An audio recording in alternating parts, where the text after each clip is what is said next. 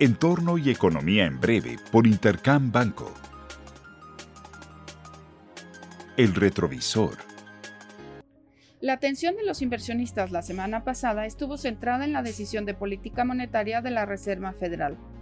La Fed no sorprendió con su decisión y mantuvo las tasas de fondos federales en un rango de 0 a 0.25% conservó el ritmo de retiro del programa de compras y señaló que pronto iniciará los incrementos a las tasas de interés. Con ello, se confirmaron las expectativas de los mercados de ver la primera alza de tasas tan pronto como en marzo. Con respecto a la reducción del balance del banco, la Fed señaló que esta no sucederá sino hasta después del inicio del ciclo de alza de tasas, y que será gradual y predecible. No obstante, los comentarios de Powell sobre el firme compromiso de la Fed para evitar que se materialice una inflación persistentemente elevada y señalamientos sobre preocupaciones con respecto a incrementos salariales llevaron a los mercados a descontar con mayor seguridad cinco incrementos a la tasa de interés en el 2022. Las cifras del PIB para el cuarto trimestre del año pasado mostraron una expansión mayor a la estimada en la economía de Estados Unidos, aunque la aceleración fue esencialmente explicada por la reposición de inventarios, un efecto que no será perdurable. De acuerdo a los PMIs, la economía más bien se encuentra en una desaceleración y vio un freno importante en el mes de enero por el impacto de la variante Omicron. La desaceleración económica, además, es un fenómeno global, que confirmó el Fondo Monetario Internacional la semana pasada al reducir sus expectativas de crecimiento mundial para el 2022 a 4.4%.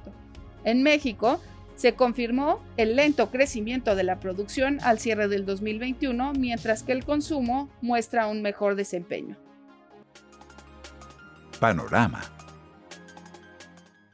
Esta semana habrá una multitud de datos económicos relevantes. En Estados Unidos se presentarán los indicadores ISMs en los que se espera ver si la desaceleración de la actividad en enero fue tan marcada como lo sugieren los PMIs. Además, se darán a conocer los resultados de empleo para el mes de diciembre con expectativas de ver 178 mil nuevos puestos de trabajo generados en el mes.